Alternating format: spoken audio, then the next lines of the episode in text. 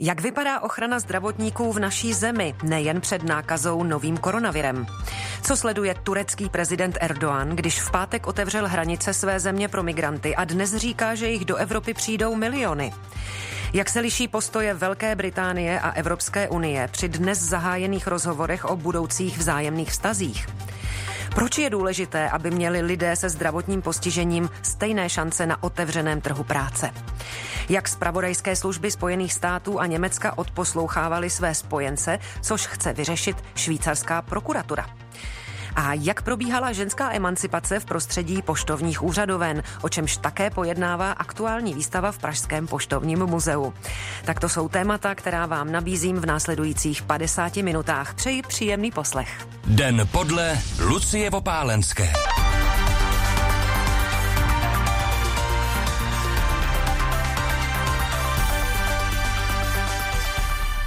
Kvůli rozšíření nového typu koronaviru na území České republiky přijala dnes Bezpečnostní rada státu několik preventivních opatření. Vláda zastaví lety v Jižní, z Jižní Koreje a plánuje omezení letů z Milána, Benátek, Boloni a Bergama.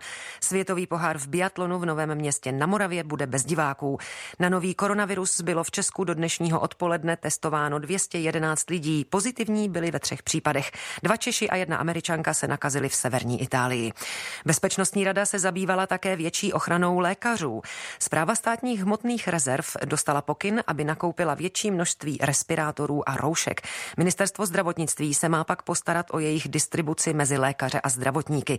Podle předsedy Združení praktických lékařů Petra Šonky mají některé ordinace poslední kusy těchto pomůcek, někde už nemají žádné největší ochranou nejenom praktických lékařů, ale především jejich pacientů zbytku toho populace je to, aby se takový pacient do té ordinace, ale ani čekárny v ordinaci eh, praktického lékaře vůbec nedostal. To znamená, aby lidi respektovali ty pokyny, eh, které slyší dnes a denně, aby když mají jakékoliv podezření na nákazu, ať už je opodstatněné nebo neopodstatněné, aby nejdřív volali buď do ordinace praktického lékaře nebo na hygienickou stanici eh, a tam už s nimi bude pracovat kvalifikovaný zdravotník po telefonu a odebere anamnézu anamnézu zjistí, co se vlastně děje a poradí tomu pacientovi, jaký má být další postup. To znamená, úplně to nejhorší, co se může stát, je, že si takový člověk přijde sednout eh, do čekárny mezi eh, ostatní pacienty.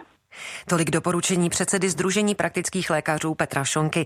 A ve spojení jsme teď s hlavním infektologem a epidemiologem Institutu klinické a experimentální medicíny Petrem Smejkalem. Dobrý den. Dobrý den. Tak my vysíláme upozornění, aby lidé nechodili s podezřením na nákazu eh, hned do čekáren a do ordinací, ale aby kontaktovali lékaře či hygienická pracoviště telefonicky. Jak jsou tedy eh, sami zdravotníci aktuálně chráněni před touto nemocí? Jsou přeci jen mezi prvními ohroženými? Ano, tak chránění jsou především tím, že o té nemoci něco ví, i když bohužel my o ní stále víme málo. Takže měli by se každého pacienta, i když samozřejmě ho upozorní na to, aby do té ordinace nechodil, přesto musíme počítat s tím, že tam ten pacient přijde a my se ho v prvé řadě musíme ptát. Ptát na tu anamnézu, takzvanou tu epidemiologickou anamnézu. To znamená, jestli náhodou necestoval v posledních 14 dnech do rizikových oblastí, kterými je stále tedy Čína, Jižní Korea a Itálie. To jsou ty hlavní tři oblasti. Hmm. A, potom samozřejmě použijeme ochranné pomůcky, pokud ten člověk tuhle tu epidemiologickou anamnézu má, to znamená z té oblasti přijel a má nějaké příznaky, kašle, je dušný, má horečku, v tom případě použijeme ty ochranné pomůcky, o kterých, o kterých se teďka hodně mluví, hmm. ten respirátor, oblek, rukavice a toho pacienta umístíme do nějaké izolované místnosti. Mm-hmm. No o rouškách a respirátorech se teď hodně mluví, praktičtí lékaři jich tedy no. mají prý nedostatek. A jak je tomu v nemocnicích a jak třeba vypadá situace u vás v IKEMu? Tak my těch respirátorů v tuhle chvíli máme dost. Samozřejmě máme přesně určené na každé oddělení, na každou kliniku. Ehm, odrazujeme samozřejmě naše zaměstnance, aby si je brali domů. Víme, že jich máme tak akorát. Samozřejmě ta situace se může změnit s tím, že těch případů bude přibývat a e, nedostatek může nastat, ale v tuhle chvíli jsme zásobeni dost dobře. Hmm. A pokud jde o nemocnice, tak stačí roušky a respirátory? Jsou nemocnice a zdravotnická zařízení v Česku i po jiných stránkách dostatečně vybavená? No ano, tak to je dobrá otázka, děkuji. Ona, oni jsou vybaveny po stránkách těch roušek a respirátorů tak akorát, jak jsem říkal, ale po většině nemocnic schází ještě ta, taková ta jistější ochrana, to znamená místnosti, izolační místnosti, nejlépe tedy s negativním tlakem vzduchu, s podtlakem, což je vlastně ta nejúčinnější ochrana proti takovýmto nákazám. Eh, víme, že koronavirus je asi něco mezi kapénkovou a vzdušnou nákazou, tedy velmi nakažlivé onemocnění. A takovéhle nemocnice, a to vidíme dobře, a není to, eh, není to asi už ani zádním tajemstvím, valné většině českých nemocnic chybí, na rozdíl od nemocnic na západ od našich hranic. A za jak velký problém to považujete? Považujeme to za velký problém, protože víte, vždycky se o tom začne mluvit právě, když přijde ta epidemie. A jakmile ta epidemie ustoupí, tak protože to e, údajně tedy je finančně náročné, ale on to nemůže být zas tak finančně náročné, podle mého názoru, když dokonce i některé ambulance na západ našich hranic jsou takovými potlakovými místnostmi vybavený, takže musí se na to myslet a ten management nemocnic by měl v plánech eh, s takovými místnostmi počítat. A to hmm. zejména, kdy třeba v současné době eh, hodně nemocnic staví akutní příjmy, tam by rozhodně taková eh, místnost potlaková měla být, hmm. protože tam je to první místo toho pacienta, který s jakousi tedy neznámou vzdušnou nákazou přichází. Ale to nemusí být nic neznámého, to může být tuberkulóza, spalničky a plané neštovice jsou vlastně těmi třemi nejnakažlivějšími onemocněními. A takového pacienta je nejlépe umístit do potlakové místnosti, právě aby se z té místnosti ten vzduch eh, jak si nedostával mezi ty ostatní sedící pacienty. No, no ale jen, jenom, to aby, to, uh-huh, a, aby to bylo jasné, vlastně eh, podtlaková místnost, já si to stejně moc neumím představit, eh, jak to funguje jednoduchý. Eh, zavřete dveře, je tam pod nimi škvíra a z té místnosti se vysává vzduch, ten předchází přes filtry, kterými se říká HEPA filtry, tam se očišťuje a takhle se, a zase se do té místnosti vrací, čili on vlastně se za minutu, každých pět minut, dvanáctkrát se ten vzduch vymění a tím se zamezí tomu, aby z té místnosti ten vzduch se dostal ven. Představte si to, jako když si dáte papír nebo kous pod ty dveře, tak ten kous se nasává do té místnosti. To znamená, zamrzuje úniku těch velmi volatilních nebo těch, velmi nakažlivých eh, mikroorganismů ven z té místnosti do čekárny, do jiných místností a zamezí tak nakažení ostatních pacientů. Mm. Jak říkám, to jsou, to je těch, těch onemocnění, které se tímto způsobem přiháší je málo, ale vezmeme si třeba tuberkulózu, to je klasický případ. A teď se mluví o koronaviru, že Rozumím. vlastně možná i on se přináší vzdušnou cestou. No, eh, možná závěrem, jak se obecně v Česku řeší ochrana zdravotníků před nákazami eh, ve srovnání se světem a je to vůbec téma, kterému se věnuje náležitá pozornost? Eh, asi to nebude jenom právě koronavirus a jenom potlakové místnosti. No, se spožděním, bohužel. Tak samozřejmě eh, koronavirus, eh, dobře, že tohleto téma rozvířil. My už o tom mluvíme dlouho. Základní ochranou v podstatě očkování proti všem infekčním nemocem a spousta zdravotníků se nakazí nejenom ehm, spalničkami, pokud nemají dostatečnou hladinu protilátek. V poslední době se množí nákazy černým kašlem, čili ten, ten zdravotník by vlastně měl vědět, jak, jaký má ochranou hradinu eh, protilátek proti těmto infekčním chorobám a to zdravotní zařízení by asi mu mělo zajistit to základní očkování proti těm chorobám, kterým je vystaven. To znamená a, očkování. Aby, a z důvodu, aby, z důvodu, aby on sám vlastně eh, potom nešířil tu důvodu, nákazu dál, no? Ano, on sám neomocnil a tu nemoc dále nešířil, čili v podstatě jde o ochranu zdravotní zdravotníků u těch pacientů, které on ošetřuje. Že jo? Hmm. A v, dru, v druhé straně, v druhé, řadě, v druhé řadě jsou to potom ty, ty respirátory, ochranné obleky a tak dále. A v neposlední řadě, jak jsem říkal, u těch nejnakažlivějších nemocí, ale abych se opravil, koronavirus asi pravděpodobně je něco mezi tou kapenkou vzdušnou nákazou, čili není to klasická vzdušná nákaza, ale řekněme tuberkulóza, ta bude pořád a pro takové, pro, pro tak nakažené pacienty ta potlaková místnost, čili ten nejvyšší stupeň ochrany by, by měl té nemocnici být. Říká hlavní infektolog a epidemiolog Institutu klinické a experimentální medicíny Petr Smejkal. Moc děkujeme za informace, naslyšenou. Také děkuji, nashledanou. Stále posloucháte Český rozhlas Plus. Otevření tureckých um, um, Otevření tureckých hranic do Evropy pro uprchlíky ze Sýrie nemůže být řešením současné složité situace v oblasti, uvedla dnes předsedkyně Evropské komise Ursula von der Leyenová. Evropská unie podle ní chce zajistit dodržování migrační dohody s Tureckem a proto posílí dialog s Ankarou. Von der Leyenová spolu se šéfy dalších dvou hlavních unijních institucí vyrazí v úterý kvůli eskalaci napětí do Řecka, kam se od pátečního otevření tureckých hranic Ankarou chtějí dostat tisíce běženců. Řecká vláda kvůli tisícům migrantů u svých hranic včera oznámila, že sama maximálně zvýší stupeň ostrahy a měsíc nebude přijímat žádosti o azyl. Pokud to bude možné, tak ilegální běžence také okamžitě vrátí do země jejich původu. Řecký kabinet rovněž vyzval Evropskou unii, aby Aténám urychleně pomohla. Turecký prezident Recep Tayyip Erdogan přitom dnes odpoledne varoval, že do Evropy zamíří miliony migrantů. Sám Erdogan dnes jedná o režimu na společných hranicích s bulharským premiérem Bojkem Borisovem. A e, německá kancléřka Angela Merkelová před e, malou chvíli oznámila, že je zcela nepřijatelné, aby Turecko činilo kroky, které běžence vedou do slepé uličky. Ve na telefonu bychom měli mít Tomase Kulidakise, ale dostávám informaci, že ho zatím nemáme, tak já se momentálně obracím, jestli už máme spojení s panem Tomášem Laněm, eh, bývalým velvyslancem v Turecku a také v Jordánsku. Dobrý den, slyšíme se? Dobrý den, ano, slyšíme. Mm, co myslíte, že eh, sleduje turecký prezident? Eh, on vlastně eh, v pátek otevřel dveře do Evropy s odvoláním na situaci v severovýchodní Sýrii, odkud z provincie Idlib uteklo od prosince na milion lidí. Ale může to být ten hlavní důvod, proč Erdogan de facto vypověděl podmínky dohody dojednané v roce 2016 Angelou Merkelovou? Uprchlíci z Idlibu se nemohou dostat prakticky nikam, jak jsme dříve vysílali. No tak vlna, za vlnu uprchlické, eh, uprchlické vlny z Idlíbu samozřejmě může eh, Asadovský režim a Rusko, že jo, to není bezprostředně otázka Erdoganova.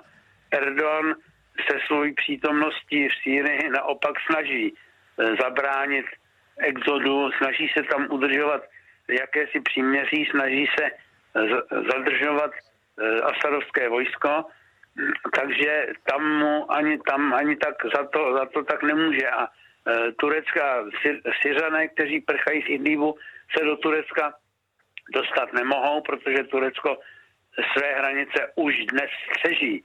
E, já se domnívám, že Erdoganovi na Erdoganové straně je to spíš bezostyšné vydírání Evropské unie a že mu jde hlavně o peníze. Mm-hmm.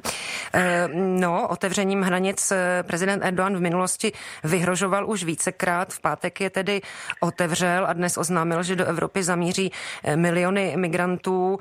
Vy říkáte, že jde o vydírání. To znamená, mm, jak tedy očekáváte, že budou evropští představitelé reagovat? Co lze třeba čekat od zítřejší návštěvy Urzuly von der Leyenové?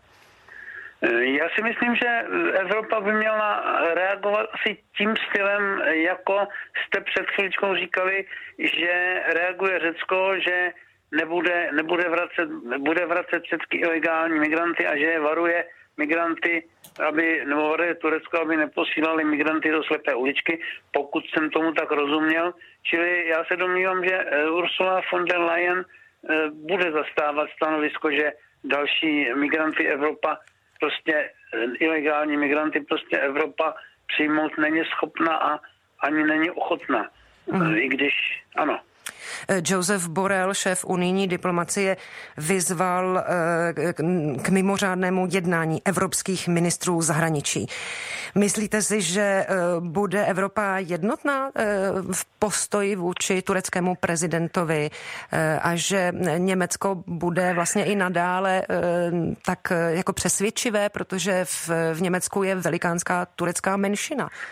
To je, to je právě ten problém, že Turecko má velké, největší problém se svojí tureckou menšinou.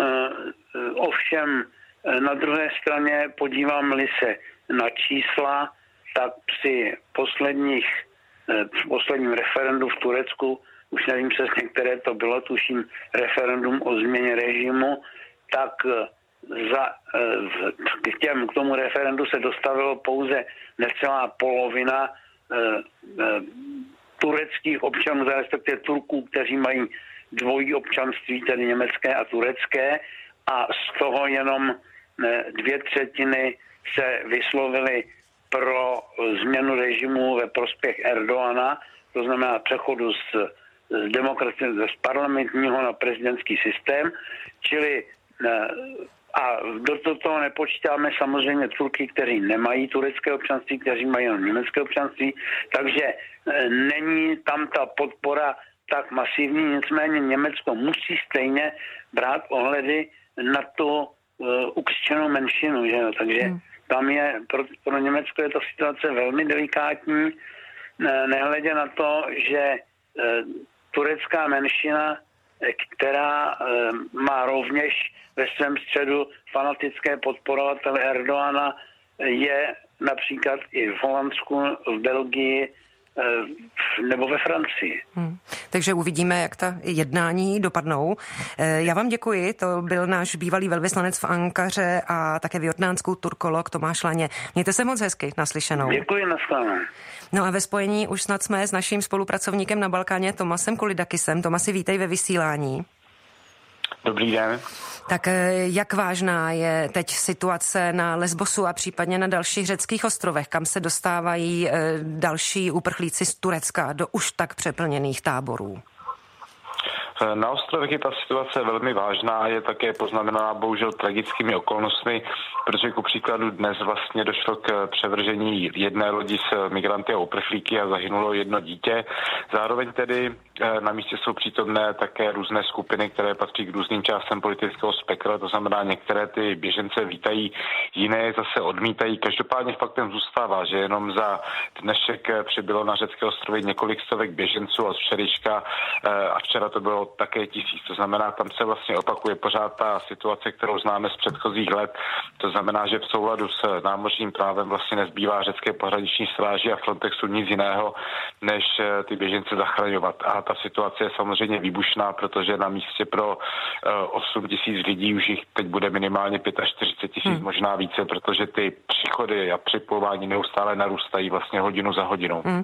A co se týče pozemní hranice s Tureckem, tak řecká vláda nasadila vedle policistů i vojáky, aby e, tisíce migrantů nevpustili do země. Tam musí panovat také velké napětí. Ví se například, co ti policisté a vojáci migrantům radí, nebo vůbec co se tam děje? Eh, tam to momentálně tak trochu připomíná válečnou zónu, protože vlastně na jedné straně je turecká hranice, odkud eh, se ti migranti a uprchlíci k hranici snaží dostat. No a řecká policie a pohraničníci se je snaží ostrašovat pomocí donucovacích prostředků, to znamená používají například slzný plyn, ohlušující granáty, kouřové granáty a podobně. Eh, v průběhu Eh, vlastně každé noci od té doby, co Turecko oznámilo otevření hranic pro migraci, tak eh, docházelo k násilným střetům i z druhé strany. To znamená, že někteří mezi těmi migranty právě házejí například zapalená polena na řeckou stranu, ale zároveň řecká policie oznámila na dnešek cvičení se ostrou municí, které bude trvat 24 hodin. Takže ta situace je vlastně čím dál více vyhrocená s tím, jak přibývá lidí. A co je vlastně zajímavé a co je aktuální v tom průběhu, je to, že v eh, v současné době se vlastně už migranti a uprchlíci nesoustředují pouze u toho pruhu země, kde je ten plot 12,5 kilometrový, ale, soustřed, ale rozprostírají se podél celé té 200 kilometrové hranice podle řeky Evros, kde se jich snaží překonat. A zároveň máme zprávy, že vlastně eh, turecké úřady, to znamená turecké ozbrojené složky, ať už jsou to námořní složky nebo pozemní složky, právě ty migranty doprovázejí hranicím, případně jim organizují odvoz a říkají jim, komu mají jít, kde jsou ty slabé místa na té velmi složité hranici. Takže mm-hmm. ta situace je čím dál více vyhrocená hmm. na pozemní hranici. A ještě do třetice, jak je to na bulharsko-řecké hranici u Černého moře a už víme, co dnes vymysleli bulharský premiér Borisov a turecký prezident Erdogan měli eh, mít schůzku? Eh, to je na té celé situaci právě další aspekt, který ukazuje její komplexnost, protože na eh, té hranici mezi Tureckem a mezi Bulharskem, tak eh, tam prozatím není tak velký tak. To znamená, že jde vidět, že vlastně z Turecka se veškeré ty migrační stezky kanalizují právě směrem do Řecka, kdežto v Bulharsku zatím tedy není ten velký tlak. Ono to vlastně proto vypadá i nasazení také zahraničních sil a nebo unijních sil v případě Evropské unie v Řecku je 400 pracovníků, na té bulharské straně je 60, podle toho jde tedy dokumentovat, jak vypadá ten migrační tlak. Co se týká samotné té schůzky premiéra Borisova a prezidenta Erdoana, tak její výsledek ještě neznáme, protože to má být pracovní večeře, to znamená, že probíhá právě v tuto chvíli, ale není těžké z těch předchozích vyjádření odhadnout, co tedy budou uh, oba Eh, státníci tedy říkat. To znamená, premiér Borisov bude samozřejmě zdůrazňovat dlouhodobou pozici, kterou vlastně vedení eh, Evropské unie zopakovalo, že tedy samozřejmě Turecko nemůže být ponecháno svou zátěží migrační samotné. No a Turecko si bude stěžovat, že je ponechané samotné, ale to, to znamená, to je vlastně dlouhodobá neschoda, kterou známe a v současné chvíli to vypadá, že Turecko je opravdu ochotné ty své pohrušky minulé, tedy nebo varování, to může někdo říkat Evropské unii splnit. To znamená, že opravdu opravdu otevře ty brány migrace. A tady je ještě jedna zajímavá věc.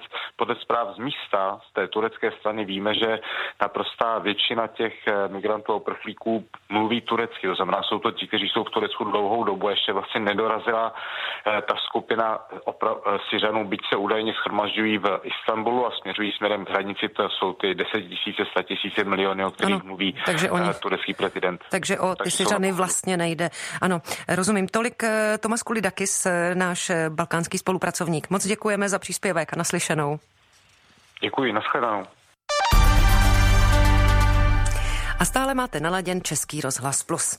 Evropská unie a Velká Británie zahájily v Bruselu první kolo jednání o podobě vzájemných obchodních vztahů po nedávno uskutečněném Brexitu. Představy obou stran se výrazně liší.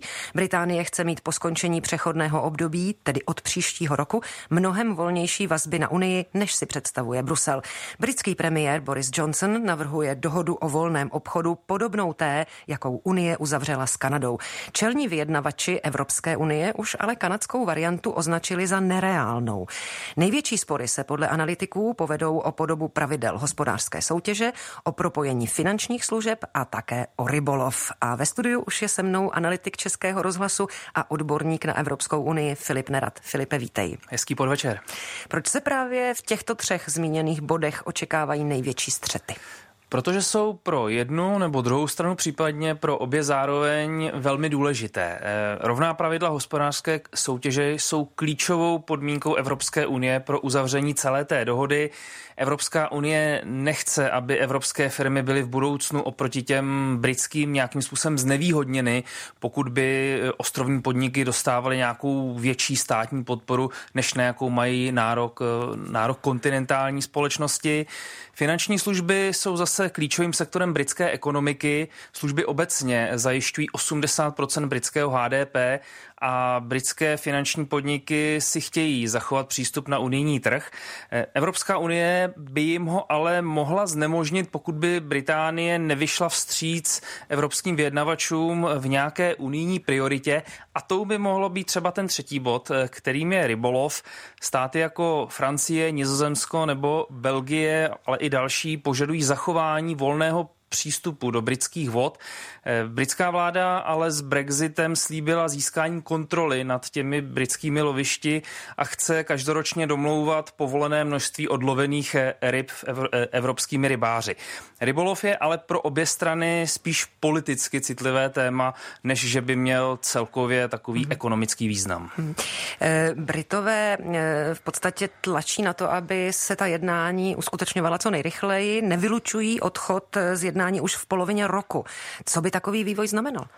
Znamenalo by to, že na přelomu roku nebo na jeho konci by nastal ten takzvaný tvrdý Brexit. E, do konce roku platí, a ty už to zmiňovala, přechodné období, kdy se prakticky nic pro Británii nezměnilo, vyjma toho, že přestala být členem Evropské unie.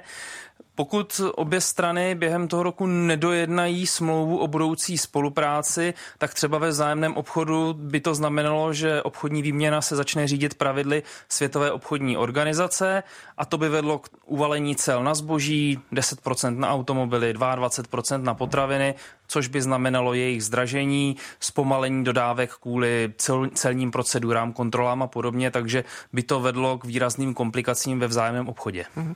Ty jsi už, už naznačil, že k nějakému kompromisu by možná mohlo dojít eh, v, v případě rybolovu, ale dá se odhadnout, v jakých budech třeba eh, Evropská unie nebude ochotná nikam ustoupit, co pro ní bude naprosto nepřijatelné. Tak Evropská unie tvrdí, že pro ní nepřijatelné ne jsou ústupky právě v těch zmiňovaných eh, unijních standardech, které se týkají hospodářské soutěže, práv zaměstnanců, ekologických standardů a podobné záležitosti. To je ta takzvaná červená linie, přes, eh, od které Unie nechce ustoupit, ale jak už to při těch vyjednáváních bývá, někam se ustoupit eh, musí, protože britská strana na druhou stranu prohlašuje rezolutně, že eh, ty unijní standardy tak, jak jsou teď, nepřijme, takže budou muset najít nějaký kompromis, hm. pokud budou chtít dohodu. Ano, a Británie eh, navrhuje, že by se ta dohoda mohla podobat dohodě s Evropské unie s Kanadou, eh, známé pod zkratkou CETA. Eh, proč je pro Evropu, pro evropské vyjednavače ta smlouva ala CETA neprůchodná zřejmě? Tak podle hlavního unijního vyjednavače Michela Barniera ta smlouva s Kanadou neodpovídá významu Británie. Evropská unie má s Británií desetinásobně větší obchodní výměnu, než má s Kanadou. E, jsou si také mnohem geograficky blíž. Ty vztahy mezi oběma stranami kanálu La Manche jsou proto mnohem těsnější, než jaké má Evropská unie s Kanadou. Právě proto e, chce Evropská unie, aby se Británie mimo jiné zavázala k těm už zmíněným e, podobným nebo stejným standardům v otázkách státní podpory ekologických pravidel a podobně, aby nějakým potenciálním jejich snížením v budoucnu nenabourala uh, unijní trh. Britská vláda tvrdí, že nic takového nehrozí, dát to černé na bílém do té smlouvy, ale odmítá. Hmm. A vláda Borise Johnsona má také zveřejnit svou vyjednávací pozici pro jednání o obchodní eh, dohodě se spojenými státy americkými. V čem se nejvíc liší postoj Londýna k Washingtonu od postoje k Bruselu? Eh, už ji zveřejnila tu pozici a v případě obchodní dohody se spojenými státy si od ní britská vláda eh, neslibuje úplné odstranění cel, tak jako je to v tom, v tom případě eh, Evropské unie, ale jejich snižování. Nemá ta dohoda budoucí potenciální mít také takový přínos pro ostrovní ekonomiku, jako by mohla mít ta s Unii. V tom dokumentu britského ministerstva zahraničního obchodu se doslova uvádí, že v případě jim uzavření vzroste roste britské HDP v příštích 15 letech pouze o 0,16%, což vyjádřeno penězi je nějakých 3,4 miliardy liber, což je opravdu, to není nějaký, nějaké výrazné, výrazné obohacení. Ono je to ale dáno tím, že eh, na kontinent eh, člen do Evropské unie míří celá polovina britského exportu, zatímco za oceán eh, asi zhruba jen pětina. V těch jednáních s Američany britská vláda Eh, také má jaksi oblasti, které vylučuje pro jakoukoliv debatu, to v té dohodě nebo v těch rozhovorech s Uní zatím není. Mezi takové oblasti patří například vstup amerických farmaceutických firm do britského systému státního zdravotnictví, což vyvolává velké obavy Britů. Stejně tak eh, například povolení dovozu chlorovaných kuřat a dalších méně kvalitních eh, nebo modifikovaných potravin ze Spojených států. To má být mimo debatu. Americká strana ale dává najevo, že bude v té případné dohodě žádat ústupky pro americké farmáře, kteří patří k volické základně Donalda hmm. Trumpa. Vysvětluje Filip Nerad, analytik Českého rozhlasu a odborník na Evropskou unii. Někdy příště budeme zase pokračovat. Těším se naslyšenou. Díky za pozvání, naslyšenou. Posloucháte Den podle Lucie Vopálenské. Výběr událostí s nezaměnitelným rukopisem. Premiéra od pondělí do pátku po 17. hodině na Plusu. Stejná šance, zaměstnavatel roku 2020. To je název soutěže, která začíná právě dnes a má za cíl zviditelnit zaměstnávání lidí s postižením na otevřeném trhu práce.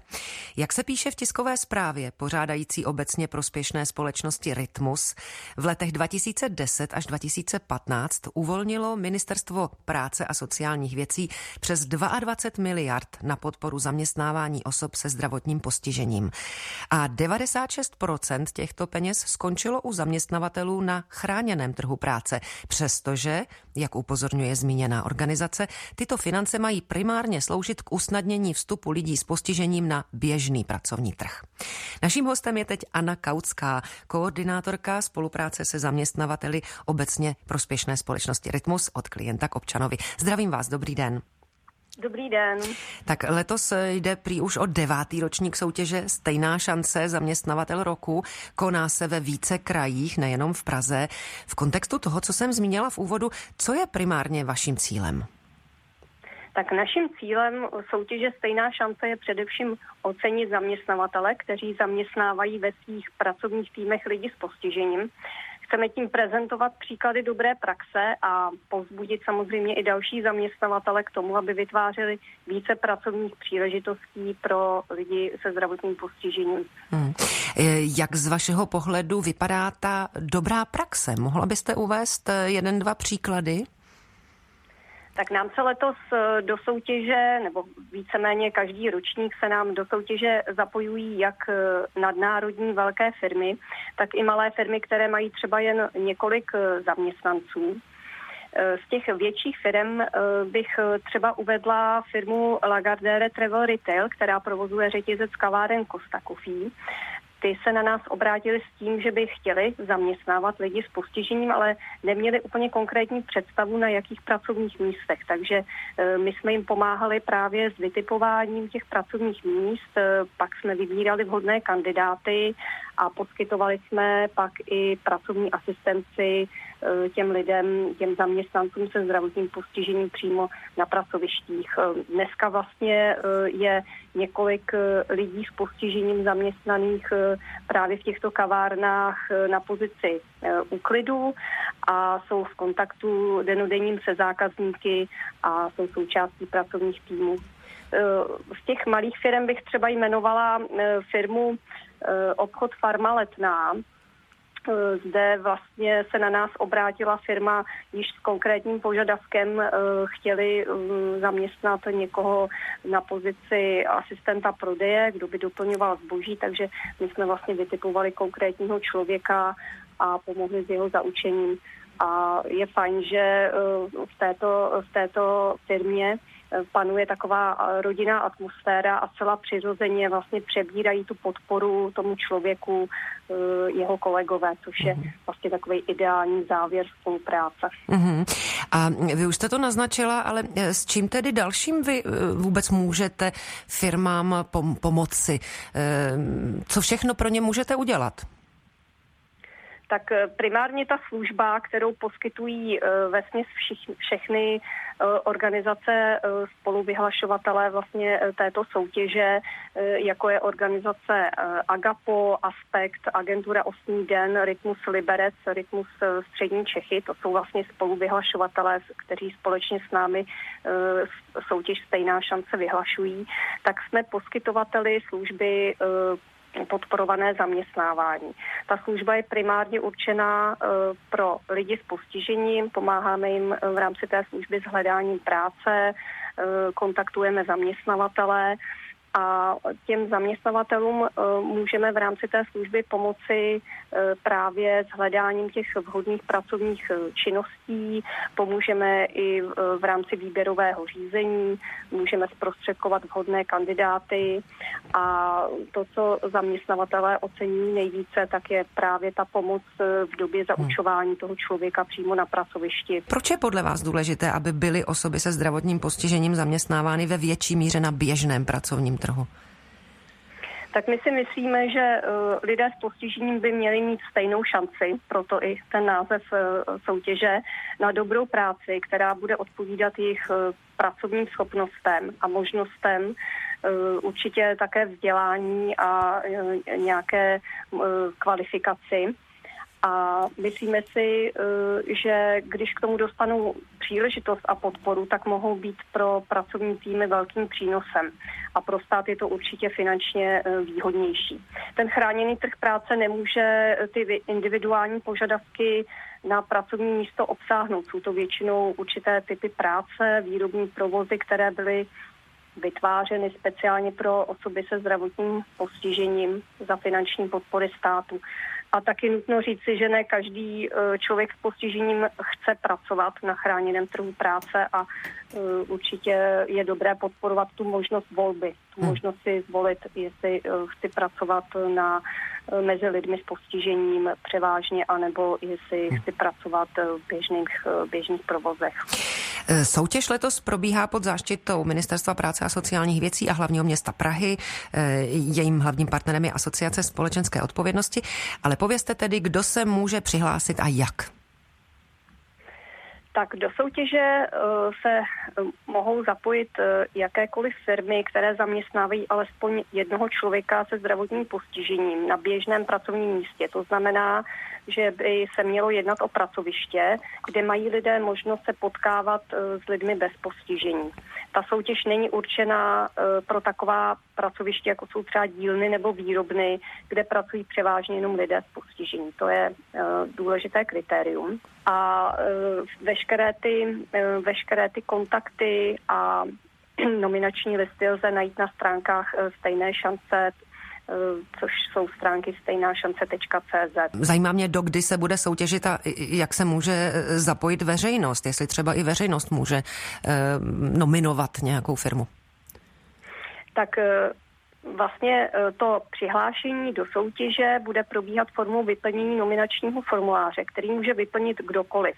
Může ho vyplnit zástupce firmy, může ho vyplnit e, člověk, který ví o, fir- o firmě, která zaměstnává člověka s postižením. Může tu firmu nominovat e, sám zaměstnanec se zdravotním postižením, opravdu kdokoliv. Ten nominační list Eh, sleduje vlastně celkový přístup firmy k zaměstnávání lidí s postižením a konkrétně se ovšem váže k jednomu pracovnímu místu. Na tom se sledují ty kritéria té soutěže. Ta soutěž bude probíhat do 24. Eh, dubna, do té doby se budou sbírat nominace a poté vlastně budou nominace vyhodnocovány hodnotící komisí a zhruba někdy koncem května, bude to v každém kraji různé, eh, bude vyhlášení eh, slavnostní té soutěže. Tak já vám přeji, aby se přihlásilo do soutěže co nejvíc eh, zajímavých podniků a firem a aby to dobře dopadlo. Tolik Anna Kautská, koordinátorka spolupráce se zaměstnavateli obecně prospěšné společnosti Rytmus, která pořádá soutěž Stejná šance zaměstnavatel roku 2020. Děkuji vám a mějte se hezky naslyšenou. Děkuji za rozhovor. A pořád posloucháte Český rozhlas Plus.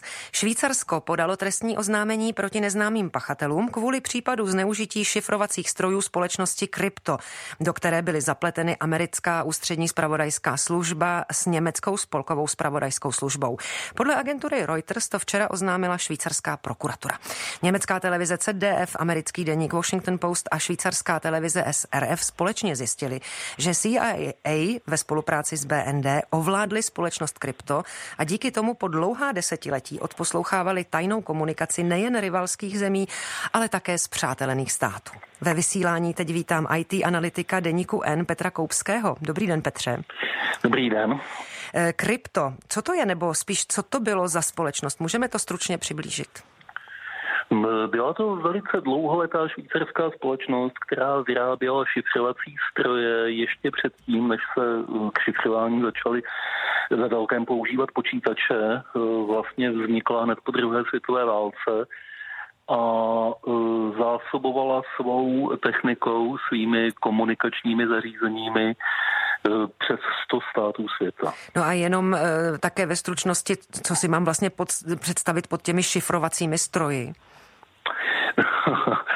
Pamatujete ještě, co to byl dálnopis? Jasně, jasně, to, to jo. je. To je e, zařízení, které vypadá na první pohled jako psací stroj pro nás starší, anebo jako klávesnice počítače pro ty e, mladší.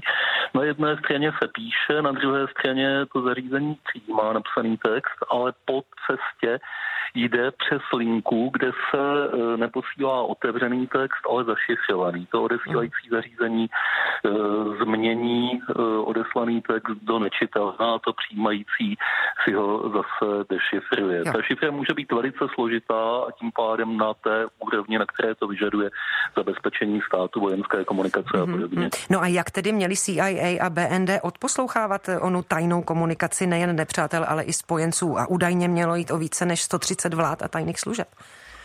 Tam šlo o to, že měli k dispozici dešifrovací klíče a postupy, pomocí kterých se ta šifra vytváří. Ten, kdo zná tohle tajemství toho stroje, ten si může kdykoliv od poslechnutou komunikaci dešifrovat. Čili pro ty tajné služby německou a americkou vlastně ta komunikace zašifřovaná nebyla, z jejich pohledu byla úplně průhledná. Hmm. No a pokud Sovětský svaz a Čína uh, údajně přístroje společnosti krypto nikdy nepoužívali, tak platí, že tato akce vlastně sloužila primárně ke kontrole těch ostatních, čili um, spojenců nebo neutrálních zemí, neutrálních? Sloužila především k kontrole toho, čemu se tehdy říkalo třetí svět, e, to znamená rozvojových e, zemí, nad kterými si udržovaly tyhle služby kontrolu. E, pochopitelně země sovětského bloku ani Čína nepoužívali šifřovací stroje, které by zakoupili na západě, protože jim a priori nedůvěřovali, jak je vidět, tak docela rozumně.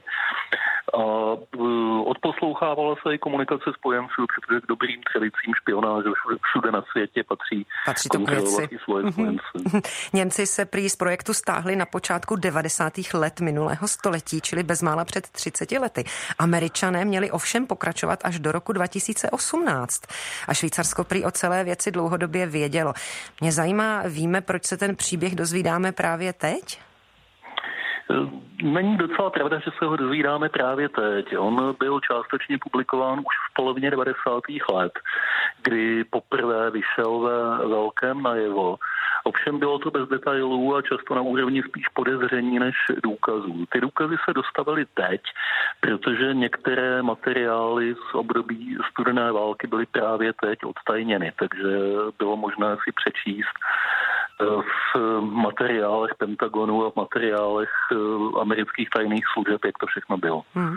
No a o kyberbezpečnosti se u nás mluví právě především v souvislosti s Ruskem, Čínou, případně Iránem nebo KLDR. Eh, takže v tomhle kontextu vlastně nejde o nějak překvapivou zprávu. A i co se týče dneška současnosti, tak odposlouchávání eh, je zkrátka realitou. Je to tak? Je to tak a je to taky dobrá připomínka, že záleží na tom, od koho takovou techniku kupujeme. Hmm. Říká IT analytik deníku N Petr Koupský. Moc vám děkuji eh, za váš čas a pěkný večer. Naschledanou. A na závěr tu máme jedno odpočinkové téma. Muži do výroby, ženy na poštu. Nejen toto heslo z roku 1950 ilustruje výstava Ženy na poště, kterou můžete až do 12. dubna schlédnout v Pražském poštovním muzeu. Expozice ukazuje více hodnotných předmětů a mapuje ženskou emancipaci skrze poštovnictví. Fanoušky historie nejspíš zaujmou samotné počátky působení žen na poštovních úřadech, a to už od 16. století. Pošta totiž patřila k nemnoha státním institucím, v nichž se ženy za určitý určitých okolností uplatňovali už od novověku. Ve studiu srdečně vítám historika Jana Kramáře z Poštovního muzea, autora zmíněné výstavy. Dobrý den. Dobrý den. Proč jste si vůbec tohle téma vybrali? Protože gender je teď v kurzu? No, ani ne kvůli tomu, ale spíše kvůli tomu, že e, toto téma vlastně ještě nebylo nikdy zpracováno a je velmi zajímavé a e, dnes pracuje na poště, no pracují většinou ženy a mě zajímalo, e, jakou historii mělo jejich působení. Mm. První poštmistrové se objevují v rakouské monarchii od druhé půlky 16. století. Proč? Co měli společného? No, měli společného, že byli vdovy po poštmistrech. To znamená, že když eh, ten, který poštmistr zemřel, tak oni ho mohli v úřadě nahradit. Šlo tehdy o situaci docela výjimečnou, ale stávala se a vlastně zaručovala kontinuitu poštovního provozu na té které poštovní stanici, která byla klíčová pro doručování zpráv na Královský dvůr. Eh, jaké další momenty v historii byly z vašeho pohledu důležité nebo zásadní pro emancipaci žen v prostředí poštovních úřaden, úřadoven? No tak určitě to byla prosincová ústava z roku 1867, která vlastně um, zaručovala rovnost přístupu uh, žen i mužů k státním, ale i nestátním úřadům. No a pak rok 1869, uh, kdy vyšlo nařízení, že Eh, rodin, rodinné příslušky, eh, příslušníci, eh, rodin příslušníci poštmistrů mohli za určitých okolností zastávat místa poštovních expeditorů, respektive expeditorek, to znamená nižších poštovních úřednic. A od této doby se vlastně datuje ta novodobá emancipace žen v poštovní službě. Hmm. Bylo to zrovnoprávnění na úrovni de jure, ale možná také ne úplně. A reálně reálná rovnoprávnost stále ještě dozajista nepanovala. Už jste to trochu zmínil, co obvykle ženy na poštovních úřadech dělaly a jaké podmínky pro to museli splňovat? No tak oni se mohli stát, jak jsem říkal, těmi nižšími poštovními úředníci zpočátku, zpočátku expeditorkami, posléze i expedientkami, to znamená, že mohli vést eh, menší venkovské pošty, ale posléze se také mohli stát telegrafistkami a zhruba o 11 let později, na začátku 80. let 19. Eh, století také telefonistkami. No a postupně se pro ně otevíraly i další profese eh, na Mátkově doručovatelky, listovní doručovatelky eh, a to jak na venkově, tak ve městech, nebo třeba výběrčí poštovních schránek eh, během první světové války. Mm. Oni museli tyto nižší poštovní úřednice eh, skládat určité zkoušky, ale také, jak jsem se dozvěděla na výstavě, museli dodržovat celibát, protože se mělo za to, že žena se nemůže naplno věnovat i rodině, i zaměstnání. Dokdy na poštovních úřadovnách ten celibát trval? Ano, to bylo obecné přesvědčení tehdy, dá se říci. A no, ten bylo celý... na něm i něco pravdy, vidíte? No, z tehdejšího pohledu určitě ano. Oni o tom opravdu byli přesvědčení, zejména ti muži, eh, ale myslím, že i některé ženy. Eh, no a trval teda do roku 1918, i když během první světové války byl poněkud zmírněn, aspoň teda pro některé skupiny, takže, takže za splnění nebo po splnění určitých předpokladů eh, to šlo prominout té řekněme, té eh, úřednici. No já se ptám na celibát, protože mě zaujalo, že kolem roku 1938, tuším, před válkou, takže se eh, celibát znovu mezi politiky diskutoval. Ano, ano, je to tak. Vlastně celý BA zrušila první republika, e, již nebyl vyžadován od e, uchazeček o poštovní službu, ale v roce 38 pod tlakem tehdejších tíživých okolností, to znamená po Mnichovské dohodě za takzvané druhé republiky, byl, byla vláda Československé republiky nucená opět celibát zavést a to z pragmatických důvodů, aby dala zaměstnání e, občanům zejména české a slovenské národnosti, eh, kteří byli vysídleni z pohraničních území. Hmm. I po druhé světové válce převažovali na poštách muži, kteří se vrátili z koncentračních táborů, z frontových liní a tak dále. Situaci pak ale významně změnil vítězný únor a 50. léta a došlo na to zmíněné heslo muži do výroby, často do dolů a ženy na poštu.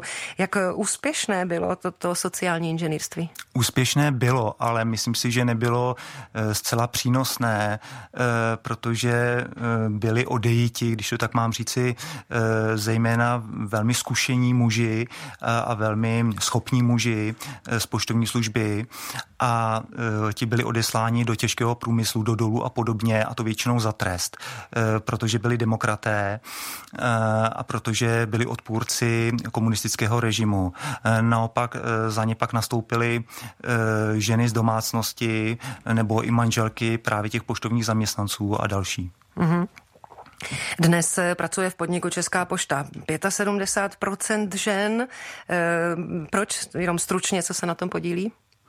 No tak podílí se na tom ta tradice asi hlavně, protože opravdu, jak jsem zmínil, eh, bylo to úspěšné ze strany teda toho minulého režimu a hmm. určitě v tom teda hrají eh, roli i mzdové, mzdové otázky. Jasně, rozumím. Na závěr, vaše instituce Poštovní muzeum je jedním z nejlepších muzeí svého druhu vůbec. Co se týče sbírek, tak lze v podstatě hovořit o unikátu. Co dalšího teď chystáte? No, chystáme teďka dvě výstavy. Jedna eh, souvisí s eh, ukončením eh, druhé světové války a bude se jmenovat Vytiskneme si naše první československé poválečné známky a ta druhá výstava, která bude na podzim, má pracovní název Silnicí, železnicí, vzduchem s podtitulem Poštovní dopravní prostředky. Hmm. Říká historik Jan Kramář z Poštovního muzea a mluvili jsme zejména o výstavě Ženy na poště, kterou můžete shlédnout až do 12 dubna. Já vám moc děkuji za návštěvu ve studiu a mějte se pěkně. Naschledanou. Naschledanou. No a z pořadu Den podle Lucie Vopálenské už je to vše. Přeji vám příjemný zbytek dne a zachovejte přízeň Českému rozhlasu Plus.